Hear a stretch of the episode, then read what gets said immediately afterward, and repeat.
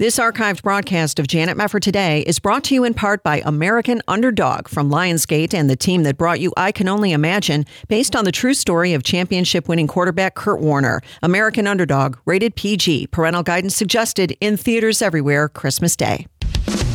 This is Janet Mefford Today. Our confidence is in Christ alone. Are we going to stand with God come what may? If the Word of God says it, I believe it. And that's the way it is. And now, here is Janet Mefford. Welcome, everybody. Great to have you with us. Boy, I have been so sad to see what has gone on with the tornado disaster mostly in Kentucky, but parts of six states obviously were affected. Dozens of people were killed. It's just a terrible tragedy. But I couldn't help thinking about the Ten Commandments in the wake of what happened afterward on the political front. And I'm going to back up a little bit because I've been having these thoughts a lot more recently. For example, where you saw over the weekend, and this has been happening happening increasingly over the last several weeks, where you just have groups of people, looters, breaking into these businesses across the country and just helping themselves to luxury goods and carrying off racks of expensive clothing. And it's unbelievable. And I'm thinking, have you people never heard, Thou shalt not steal? Just because you have an opportunity doesn't mean you ought to do it. Where is any sense of morality, any sense of your fellow man and what you are doing to those people you're robbing or what your responsibility is before a holy God who will hold you accountable for what you're doing. There's just no fear of God before their eyes. So, that on the one hand is what I've been thinking. But in the wake of what happened after the tornado disaster and what I'm hearing from the left, I'm thinking, have you people never heard the commandment, thou shalt not bear false witness? Because I'm getting tired of it. I know that this is part and parcel of politicians, and it can be across the board, and it's it's been a punchline for years about politicians just being liars. And unfortunately, it's true. But I have to say that, in my opinion, these people are really taking the cake. You would think that when you have so many people devastated by these tornadoes, that the response on a political level would be very simple and very nonpartisan. You'd think, although it doesn't happen much anymore, but you would think that the response would be from the President of the United States and anybody who's associated with dealing with the aftermath on a political level, bureaucrat or not, would say we are devastated to hear about this damage and we're going to do everything we can to help these people out. And please pray for the families and do what you can to give to charities who will go in there and help out or churches what have you. That that that always has been for most of my life anyway the response from politicians when you have a natural disaster. But we're not in those times anymore are we we're in times where you have to never let a serious crisis go to waste, at least if you're on the left. And so, what do we get? Well, we get the FEMA chief calling the deadly tornadoes the new normal due to climate change.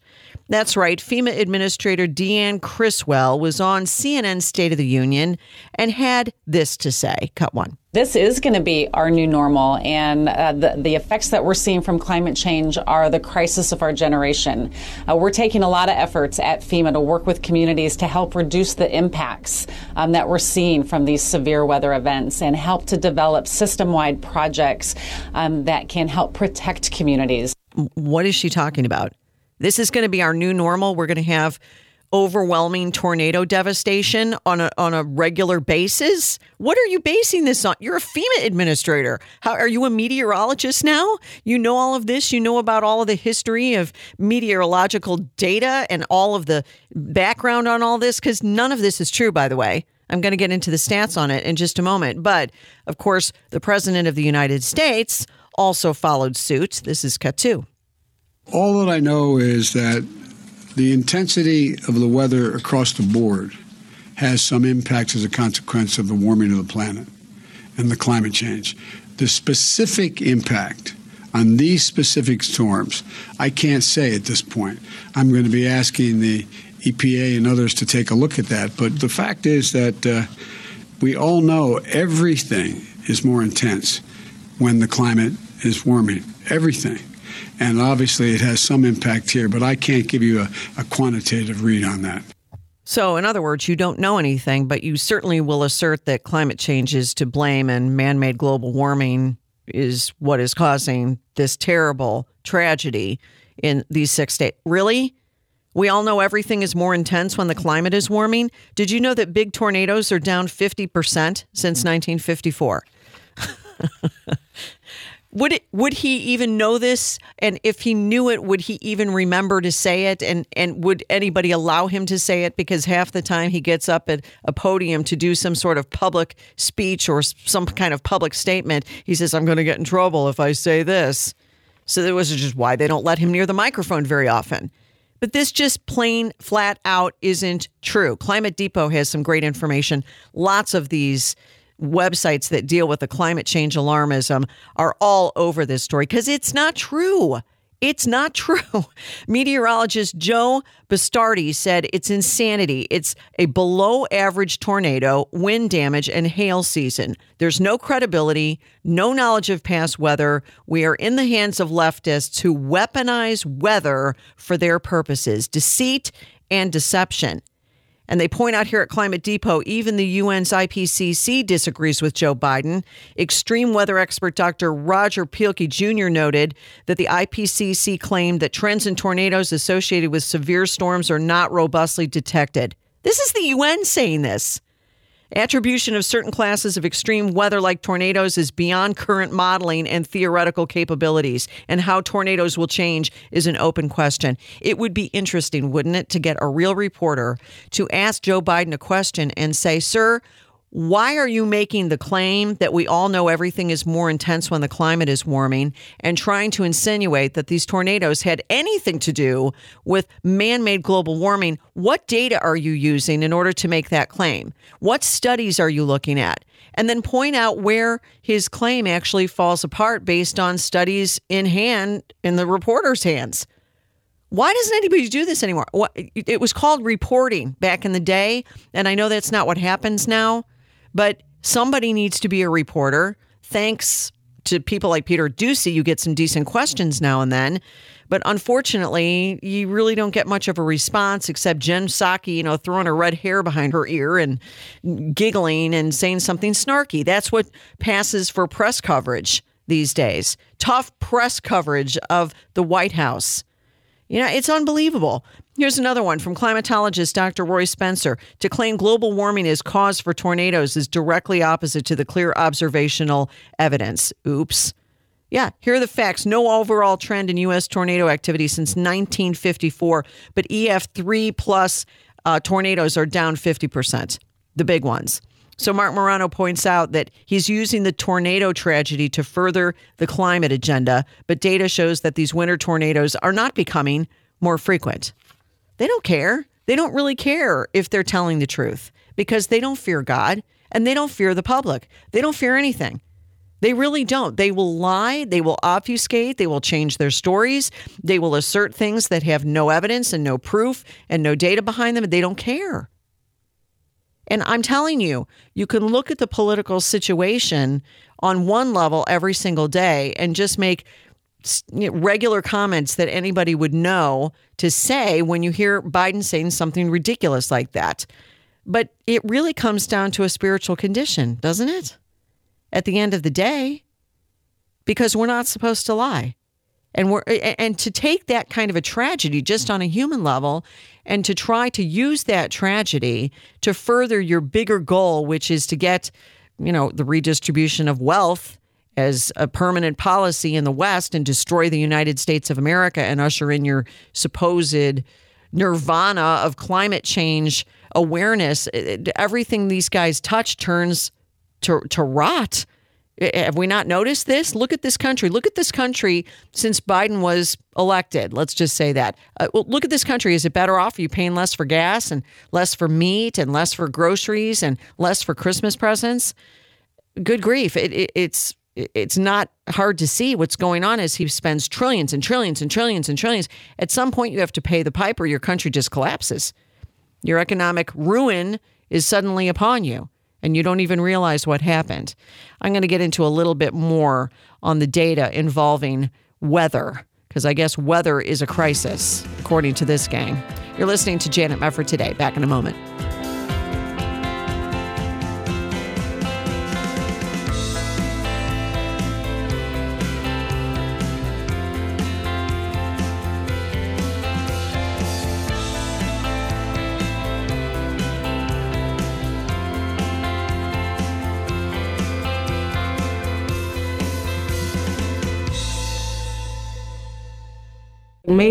I can just have my baby. It don't matter what nobody says. This is the end of the story of a young mom who planned to end her pregnancy but chose life after visiting a preborn center. Preborn steps into the lives of hurting young women who are being told that a preborn baby is not a life. Preborn is the largest provider of free ultrasounds in the country and the direct answer to Planned Parenthood, helping young moms choose life. I feel like it was meant for me to have this baby. This is something God gave me for a reason. You can be a part of choosing life with young hurting women across the country. Would you join with Preborn and Janet Mefford today to help save 400 babies by the end of the year? For $140, you can sponsor five ultrasounds and help save five babies from abortion. And now, through a match, your gift of $140 will actually help save 10 babies instead of five. All gifts are tax deductible. To donate, dial 855 402 BABY. That's 855 402 2229. 855 402 2229. Or there's a banner to click at janetmefford.com. This is Janet Mefford for Bible League International. The Word became flesh and dwelt among us.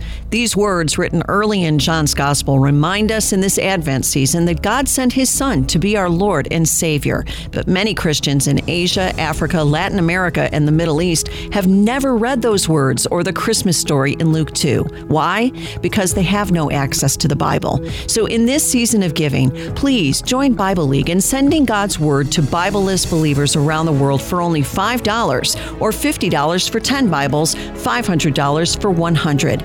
Call 800 YESWORD. That's 800 Yes Word, or there's a Bible League banner at janetmefford.com. I've seen people being changed by reading the scripture. There are those who have been looking for the scripture for a number of years. Giving a Bible to somebody is the greatest gift you can give somebody in life. That's 800 YESWORD, or there's a banner to click at janetmefford.com. You're listening to Janet Mefford today. And now, here's Janet. This hour, Janet Mefford today is brought to you in part by American Underdog from Lionsgate and the team that brought you I Can Only Imagine, based on the true story of championship winning quarterback Kurt Warner. American Underdog, rated PG, parental guidance suggested in theaters everywhere Christmas Day. I want to get back to a little bit of this politicization of the weather. I, I, I don't know. I think they're going to do a lot more in this on, on this whole thing. I, I, was thinking about the Project Veritas undercover video with some of the CNN folks. They've done a bunch of those videos, and there was one in particular where they caught somebody who was working at CNN. I think it was a producer talking about how Trump leaving office was now going to be a problem for CNN, and CNN would have to double down on its climate change alarmism because that's what they do.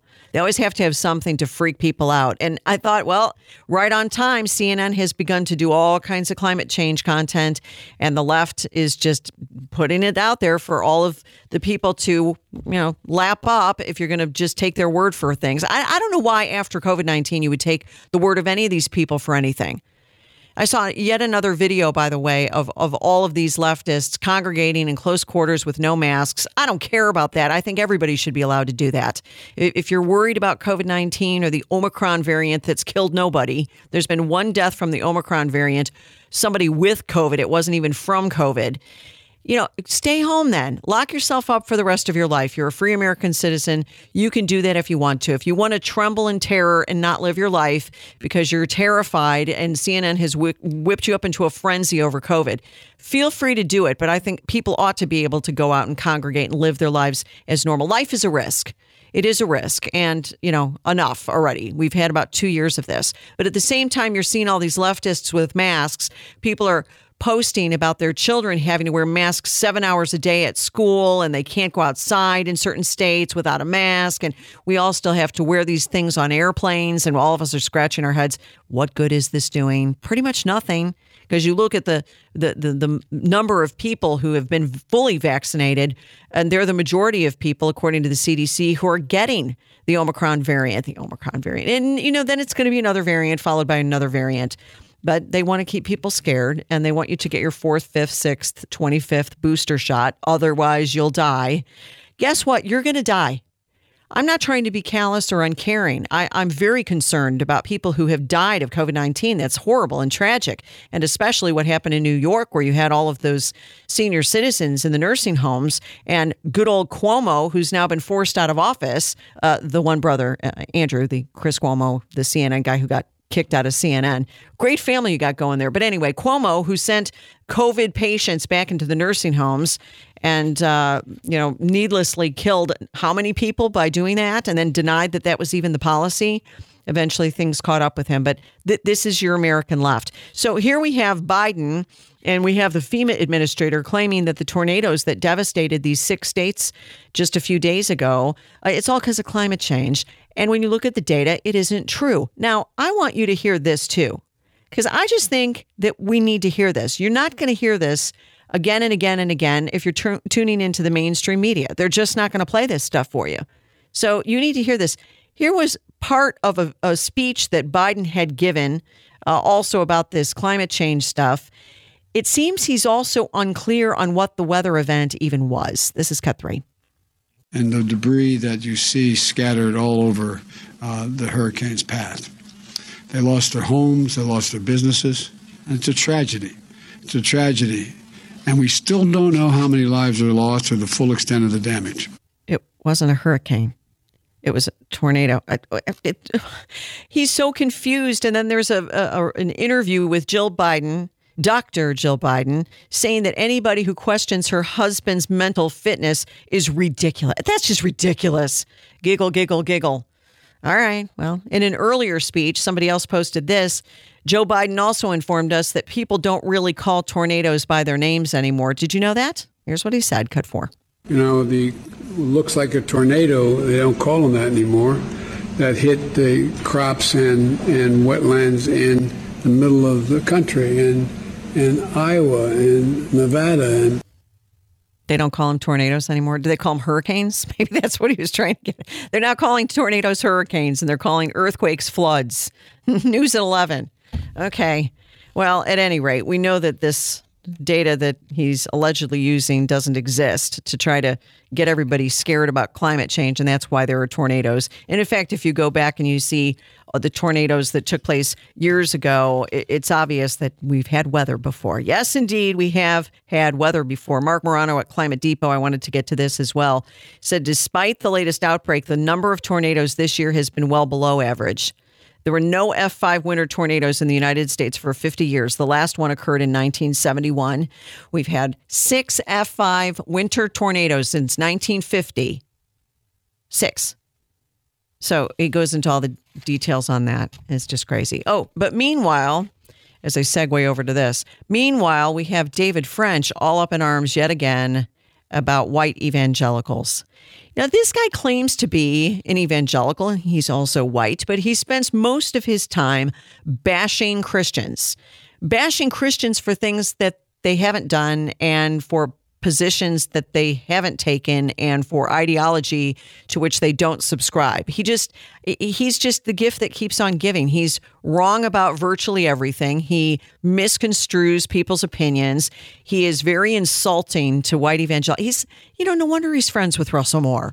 Anybody surprised by this? David French just loves going after Christians. And and that's another point too.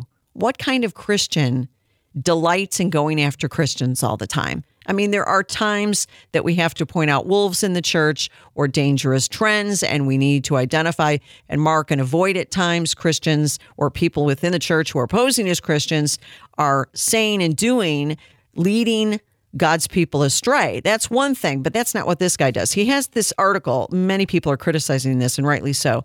Deconstructing white evangelical politics. Uh, and he says, What if white evangelicals are disproportionately flocking to outlier political positions because of a combination of factors that have little to do with theology at all? All right, he's setting you up here. White evangelicals are disproportionately flocking. We're flocking. We're like animals. We're flocking to outlier political positions because of things that have nothing to do with theology. What if they're shaped by far more mundane cultural forces that ultimately have little to do with faith and and then misinterpreting the cultural as theological. I don't know, David French, you were the one who talked about drag queen story hours as one of the blessings of liberty. I think you maybe want to sit this one out. But he goes into this issue of abortion, for example. And he says, I've always recognized the flaws in the movement. I'm an old school religious conservative. He says, My response to the question of whether theology and doctrine were of primary importance to the movement was always the same. For all its flaws, Republican Christian conservatism is mainly driven by deeply rooted, theologically coherent faith convictions and not by the perhaps more deeply rooted folkways or customs of a disproportionately white, disproportionately rural, and disproportionately Southern American subculture. He says, I no longer believe this to be true. Why have I changed my mind? The theological convictions of Christian conservatism were put to a profound stress test, and the convictions failed. Partisanship prevailed, populism prevailed. In some ways, the South prevailed, not the South. Oh no, not the South. We can't have the South prevailing. What what what is that? What is that? You're you're putting down the South as a region and the wonderful Christians who live in the South because they're just not cool enough for you. So then he goes on about abortion and race and it's just ridiculous. Let, let, me get to this point here where he talks about on immigration, white evangelicals are extreme outliers. They're far more likely to support family separation when parents enter the country illegally. They're far more likely to support decreasing even legal immigration by 50%. They're more likely to have supported Trump's proposed Muslim ban. It wasn't a Muslim ban, that's just a lie. Again, these positions depart substantially from those of non white evangelicals. Here's the most amazing thing. He says there's powerful statistical evidence that white evangelicals aren't really that committed to the legal pro life cause. Is that right? Okay, well, going back, first of all, if you talk about evangelicals being far more likely to support family separation when parents enter the country illegally, I can only speak for myself. It's not a matter of wanting to separate families because we think that's awesome. It's they shouldn't be here in the first place because they're here breaking the law. Okay, David French? That's what it's about. It's about the rule of law. And what we believe, at least what I believe, is this should deter these parents from coming across the border illegally as they have been swarming in under President Biden. You think that's good for the country? You're going to change the whole country and you're going to have all kinds of people coming in who have no legal right to be here and are going to be taking money away from legal citizens, including people who have come from these same countries legally. And some of those people are, are the maddest about all of this illegal immigration. That's a bad thing. They shouldn't be here in the first place supporting decreasing legal immigration, why is that a bad position to take? It's not a racist thing. It's it's a our country is out of control and we're running out of money and we're in terrible debt and we can't take on more people right now. And by the way, it wasn't a Muslim ban. But on the abortion thing, he's saying that majorities don't want to ban abortion of evangelicals and don't prioritize abortion. And there's strong evidence that white evangelical Republican support for Donald Trump is based more on immigration policy than his view of abortion. This is just ridiculous. Look at what Donald Trump did as president, the most pro-life president we we've ever had. Look at what he did. Go over the record again, David French. But even National Review points out that his statistical evidence against evangelicals on the pro life cause are ridiculous. And, and they did a whole piece negating what he had to say. For example, one survey in 2019 shows that 65% of white evangelicals believe abortion should be illegal in most or all cases. That's a huge number of people, and it's much more people than you find in other demographic groups. So I don't understand why it is that he can't come up with a different subject, but you think he might want to talk now and then about the horrors of the left and what the left is doing to this country. That might be a nice change of pace. We'll come back on Janet Mefford today.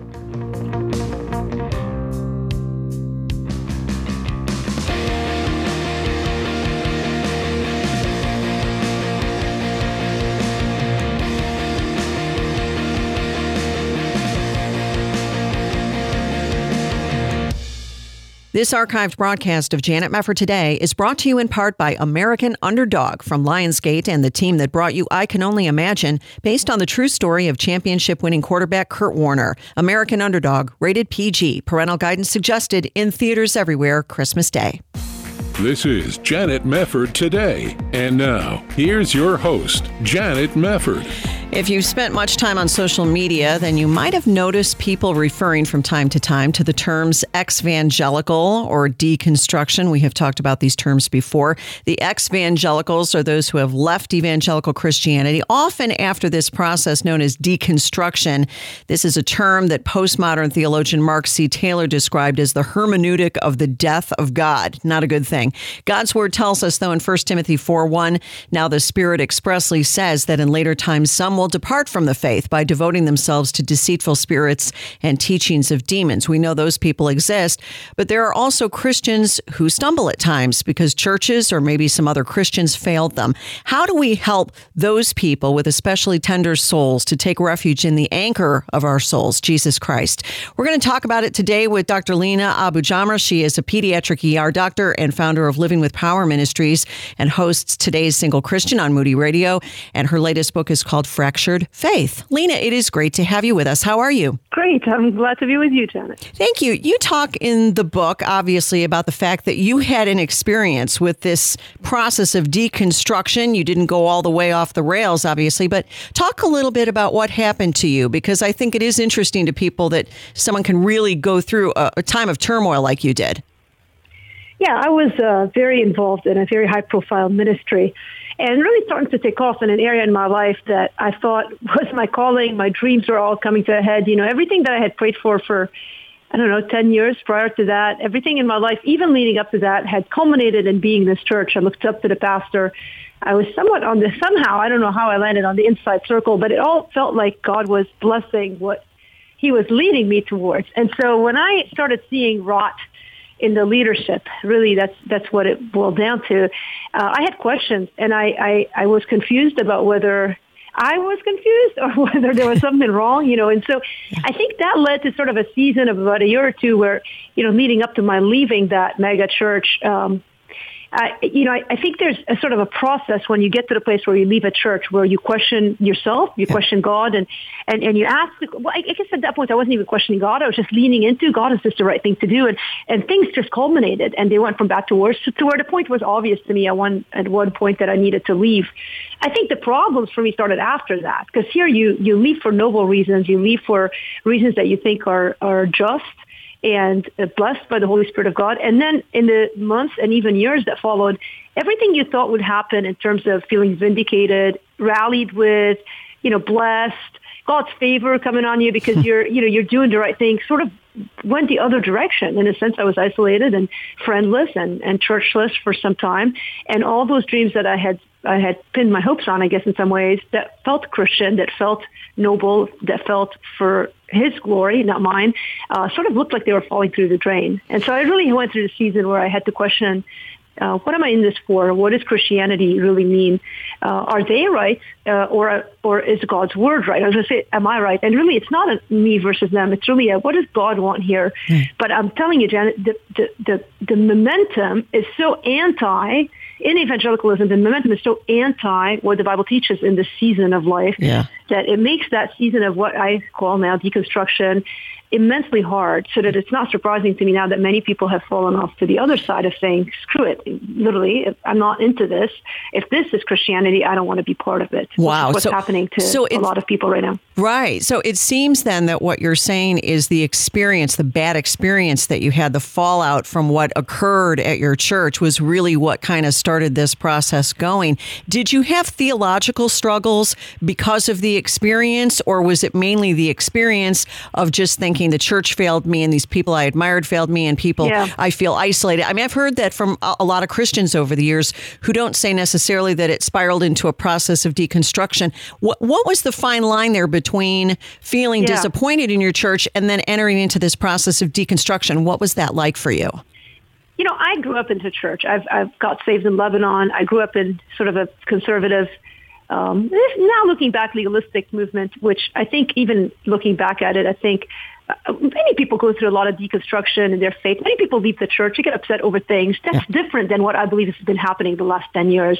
In the last 10 years, there is a theological intertwining, a braiding, so to speak, of, of, of those questions because um, we have made evangelicalism so centered on these personalities that claim that they have the truth, the Word of God, the, um, the say in how faith is directed and how the, the church runs. And so it, the lines are very blurred. I wish I could tell you it was like, of course, now you look back and go, uh, yeah, well, why was I putting my hope in the person? I mean, I guess I didn't think I was in it, but this isn't isolated to one church. This was sort of, and I think is a movement in our culture, and we're seeing it across the board. I mean, I was in one of the mega churches. There's many others that have been uh, sort of uh, exemplary and bad exemplary, I guess, of what it looks like to unravel. And so, yes, the theological questions are inevitably there. And for a season before, in my case, it became evident that their leadership was corrupt, there was a season of several years where I had acted by faith, but the church itself was continuing to grow. I wasn't, I took a hit in a sense, my ministry, myself,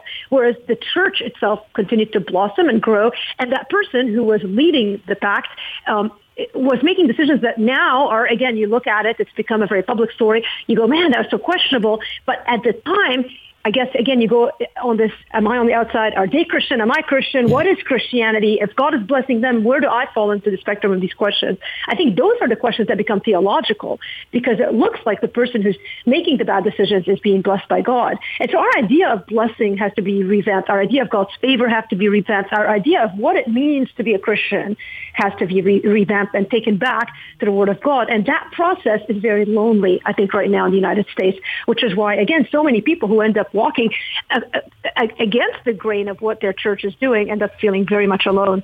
And I think if you're not careful and if you're feeding yourself from what our culture tells us, it's easy to be um, to, to find yourself a few years later, as opposed to what has happened to me, which is in many ways stronger in faith, in, in some ways purer in faith.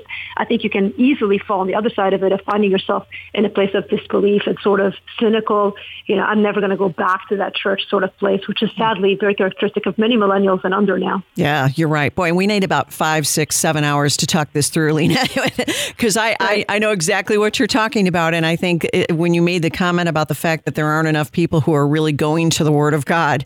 That that really resonates with me because that is part of the huge problem that evangelicals in the United States have right now. How did you get out of this period of time? When you look back on this mm. deconstruction that you said was slow and it began to, you know, go down into disbelief, how did the Lord bring you out of that? Yeah, I think there's a sense in my in my beliefs and what I believe really the Bible teaches is that God keeps us in salvation. And then you, I know you can battle this theologically. I mean, I'm not trying to push a theological perspective, but I really think a lot of it has kind of boils down to that. Like God's got a hold of us if you're in Christ. Yep. And so that you, there is, there is some sense of God just protected me. But practically speaking, I think a lot of things happened in that season that sort of woke me up. And I'll tell you one of them. And again, these are public stories, so I think I can easily mention this. But I remember when even the idea of reconstructing faith came to me. It was I was I don't I don't think at that point. This was about four four years after I left my church, and I was sort of in this island in this desert in this dark night of the soul. I guess you could call it now. But I remember sort of watching the news and hearing about a famous evangelical, called uh, Joshua Harris, actually, who had been very much an example in the 80s or I guess 90s and into 2000. He had written that book on dating that had impacted me, not not to the point of you know uh, you know idolatry, but but I, like I read the book, I believed it. I'd written on singleness, so it certainly had a place in my in my you know Christian background. And I remember when he deconstructed and used that term, it sort of the term was becoming much more familiar. And uh, honestly, it upset me a little bit it, it, it ticks me off. Yeah. I couldn't understand how this person who had been so given to the church and to his Christian belief had become so so I, am not even sure I can still define what he is. And I think at that point, by God's grace, I was still very much walking through the habits of Christianity, even though my heart was disconnected from the Lord. And I think in many ways that saved me. And so I was still going to speak in places, preparing Bible studies, reading my Bible every day. I just felt a huge battle with God over these things. And I remember when I heard his story, I was asked to speak at a college in town, and I remember thinking, you know what, I'm going to speak not on deconstructing faith, but on reconstructing faith. And I landed in Genesis 32. I'll tell you what, hang, hang it there, Lina. We got to go to a break, and this is a good place to take it. We'll be right back talking about fractured faith on Janet Mefford today.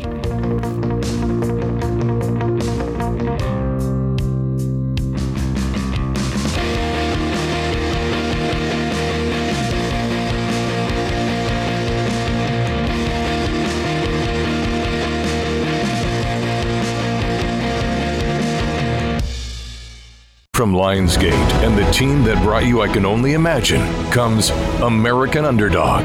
Undrafted out of college, quarterback Kurt Warner found himself stocking grocery shelves while trying to hold on to his dream to play in the NFL. I have been working for this my entire life. God is going to do something great with you. Based on the true story, American Underdog, rated PG. Parental guidance suggested. In theaters everywhere Christmas Day. More information is available at AmericanUnderdogInspires.com. If you're looking for adventure, serving as a volunteer on the Mercy Ship is an adventure like no other. And you'll be serving on the largest non governmental hospital ship in the world, providing free care to some of the world's poorest people. Whether it's performing a surgery, cleaning the deck, or transporting a patient to a recovery center, every day you'll be making a difference in the lives of struggling people. Begin your adventure today. Connect with us at mercyships.org. It's an adventure of a lifetime. This is Janet Mefford for Bible League International. The Word became flesh and dwelt among us. These words, written early in John's Gospel, remind us in this Advent season that God sent His Son to be our Lord and Savior. But many Christians in Asia, Africa, Latin America, and the Middle East have never read those words or the Christmas story in Luke 2. Why? Because they have no access to the Bible. So in this season of giving, please join Bible League in sending God's Word to Bibleless believers around the world for only $5 or $50 for 10 Bibles, $500 for 100. Call 800 YESWORD. That's 800 Yes Word, or there's a Bible League banner at janetmefford.com. I've seen people being changed by reading the scripture. There are those who have been looking for the scripture for a number of years. Giving a Bible to somebody is the greatest gift you can give somebody in life. That's 800 YESWORD, or there's a banner to click at janetmefford.com. You're listening to Janet Mefford today. And now, here's Janet. This is such an important thing to talk about in an era of deconstruction. You see people talking about that online, and more and more Christians are hearing this term and thinking, what is this all about? And you see people, like we've been discussing, like Joshua Harris, who wrote I Kissed Dating Goodbye, and he was this up and coming best selling Christian author and promoted this wonderful view of courtship. And then he fell off the rails. He went completely off the rails, deconstructed his faith, and now he's way on the other side of things. What happens when you get caught up in this cycle of deconstruction. Is there a way back to the Lord? It's what we're discussing with my guest, Dr. Lina AbuJamra. Her book is called Fractured Faith Finding Your Way Back to God in an Age of Deconstruction. And Lina, I apologize. We had to run to that break very quickly. they, they, never come at the most opportune times, but unfortunately, uh, we had to break very, very briefly there. But I want you to pick up where you left off, if you yeah. would, because you did mention Joshua Harris. And that, sure. that whole thing that he put out on social media about deconstruction freaked a lot of Christians out. But, but what did you do from that point on? Well, I, I went to God's Word, and, and again, it was by God's grace. I had I had a talk at a college, and I went to Genesis 32, thinking about who else in Scripture fought over sort of the life stage that they were in, the questions that came up over the wounds in their life and the fears in their life and the disappointments in life. And I landed in Genesis 32 on, on Jacob's story. And I thought, man, this story could have ended up in a number of ways. And yes, the, the man Jacob walks out of this encounter with God where he's wrestling with God with a limp, but his faith lasts he comes out stronger. And so I started thinking through this reconstructing of faith. And I'm telling you, it was that. It was the word of God. It was it was being surrounded by Christians who wouldn't let me go off the rails. You know, I, and I didn't remember I wasn't in church, so in some ways I had lost my Christian community. But I had one or two people in my life that were very close to me that that bore the burden of these questions, even though they didn't understand the full extent of what I was going through. I think they were there. So I think about the disciplines of the Christian life that so often bore us, honestly. I mean, there's no way to say it other than in a social media world, we're bored by the habits of Christianity, mm. and yet it became the very habits of Christianity. My seven-year-old nephew, who at the time was four and five, asking me on Sunday morning, "Are you coming to church with us?" Mm. And me not being able to say no to him because I knew that I was in ministry. So what could I say no? I mean, how would I disappoint him? And so I would go for the sake of him. And in the process of being in the Word, surrounded by the Word, being around godly counsel, it, it eventually God meets you in those places. And so when we make that our place of asking the questions as opposed to going on social media, listening to God knows who tell you God knows what they found and God knows where, yeah. uh, it's no, it is no it's, it's evident that I landed where I did and so many others don't. And I, I pray that many who question their faith right now and who are going through these questions, particularly as it pertains to the disappointments of the Christian life, and there have been many famous leaders who have fallen in the last five years. Yes. I, I pray that God would, by His grace, keep us in those places where we are open to His word, which is ultimately our life. Amen. And I love what you said before about God keeping us. This goes back to what Jesus said about no one shall snatch us out of his hand. And then you yeah. find that to be true in your actual experience. You know, it's interesting too when you're talking about the things that almost destroyed your faith in God. One of the things you mentioned, which you just alluded to, was expectations. I think that there are mm-hmm. many, many sincere Christians who were unfortunately sold a bill of goods, as it were. They might believe, depending on where they went to church and who discipled them or lacked the discipleship uh, that needed to be taking place in their lives. They believe that, wow, when I come to Jesus, my needs will be met and, and my dreams will be fulfilled and everything will be wonderful here on out and God will give me what I pray for and all these kinds of things. And that just sets you up for incredible yeah. difficulty when you hit your first bump in the road, which the Bible promises we will suffer.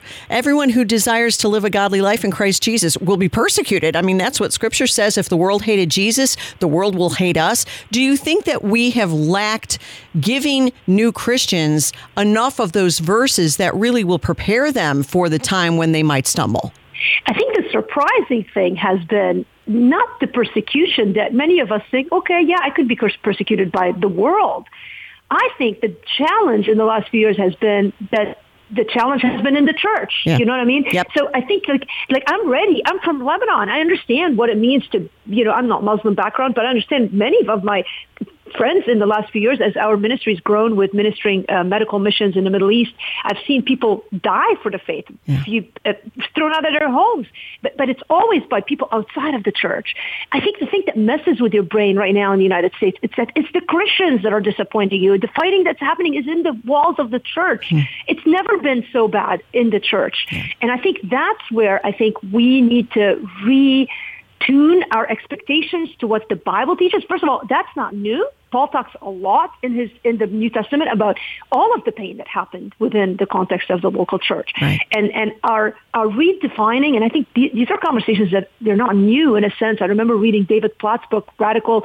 You know, early in my you know sort of you know Christian when I started being in ministry and being so impacted by it. Like inside, we know that God's favor isn't money and big houses. We know that, but yet we somehow have bought this thing that says if I am obeying the Lord, if I don't sin, if I go to church every Sunday, God is going to bless me big time in an American way. And mm. I think that is poison to the Christian worldview. I yes. genuinely believe that that is destroying our faith in God because we're constantly disappointed that God is blessing others more than he's blessing us. Therefore, either I must be wrong or God must be lying. Yeah. And our definitions are not based on his word yeah. of what it looks like to be favored by God. For sure. I you know, you you raised some very good points and I was thinking about Paul talking in scripture in First Timothy about the fact that Alexander the coppersmith did him great harm and may the Lord not hold it against him and you know, yep. the God, the Lord will repay him for what he has done, but also talked about some other Christians who had gone with him on his missionary journeys at mm-hmm. times and then abandoned him. So he knew what it was like. And Jesus was abandoned by everybody yep. when he went to the cross. Obviously, they came back, but the Lord is very familiar with what it feels like to be disappointed in his followers because he experienced it too. Yeah. What do you say to somebody who might be listening who's saying, All right, I'm in that process right now where Christians have really mistreated me, my church, I, I put so much stock in my church and my pastor, and it just has fallen apart. There was a scandal in our church, maybe. How in the world do I continue to put one foot in front of the other and continue to follow yeah. Jesus Christ? What kind of advice would you give to that person? I think the hardest emotion when you're in that place is it's so lonely it really is aridly lonely. I'm single, and I and and, and I left. You know, I, I cut, in some ways I felt so cut off from anyone, anything. You, you're ashamed to admit it. There's a lot of shame in that place because you feel like you should know better. And so for the person who feels that, first of all, that's why I wrote the book. Honestly, who writes? I mean, I'm in, I'm in ministry, right? I mean, I'm in ministry. It's flourishing in many ways. Even in the last six years, God has continued to grow our ministry in in the global arena in particular, but even here in the United States. I mean, nothing visibly looked wrong with our ministry. It's just my heart was in a hard in a broken place. I don't even think it was a hard place. I was just so hurting. And so, and so the way that God orchestrated it to even write this book that I would never have imagined to write, honestly, I would beg this person who's feeling that, like, read the book. You're not alone. Right. You're not alone. Right. Get to the resources that God has put before you. And this is just one of many and, and, and talk to people. Talk to me. I mean, this is, I make myself available. This is one of the blessings of social media. As much as there's so many negative uh, things in social media, the blessing is you can reach the people. And there are good godly people out there. You'll find them. And so, and so, so maybe this is the person who's listening right now by God's sovereign grace. Maybe that's you listening. And so, uh, obviously, you know, I, you know, connect with me. I'd send you the book if you can't afford it. And that's again, just one way that God, I believe, will bless you and show you maybe some light at the end of the tunnel because ultimately you're not in this alone. God is in it with you. And I think this was sort of my biggest aha moment in my worst, darkest places. And, and there were a lot in the last years of my life I think the surprising thing, the thing that wooed me back to God, so to speak, was his constant presence in those dark places. He right. never abandoned me. He was right. just there waiting for me to see him. Right. And that's, you know, it's funny because when you go through an experience like that, as so many Christians have, it throws you back on the Lord, doesn't it? Which is what we should have been doing in the first place. We're, it's not that other Christians are not important, that the things that are tearing churches apart are not important, right. but to remember our fellowship first and foremost is with Him, and He will never mm. let us down. Never, ever, ever. And that's the foundation. And, and I think yeah. sometimes if you can go through those very disappointing experiences, the Lord can use it to sanctify you and to help somebody else like you're doing down the road. What's what happened to Peter, right? I mean, he Yes. The Lord told him, you're going to deny me. You know, Satan wants to sift you, but yes. you're going to come back and you're going to strengthen the brethren. And I, I think in many ways, I, I was deeply encouraged by these words in the scriptures in that season, you know, as I was sort of starting to wake up in a sense. And I think the biggest lie that Satan would have us eh, believe, and oh, and it comes in a variety of ways, you know, in terms of how we believe it. But I think we feel like if we ask these questions, eh, aside from not wanting to ask them to other people, I think there's a sense sense in our hearts and our minds that thinks if I verbalize these things, God is going to see who I am. He's going to lead me. Like I'm pushing God. Like, yeah. and, and I think one of the other things that plays a mental game is we tend to numb our pain with sin yeah, in the do. seasons that we're hurting. Well, you're right. Uh, Lina, I'm so sorry. We need to wind it up. But Dr. Lina AbuJamra, the name of her book, Fractured Faith. Thank you so much for being with us, Lina. And thank you for being with us on Janet Mefford today. We'll see you next time.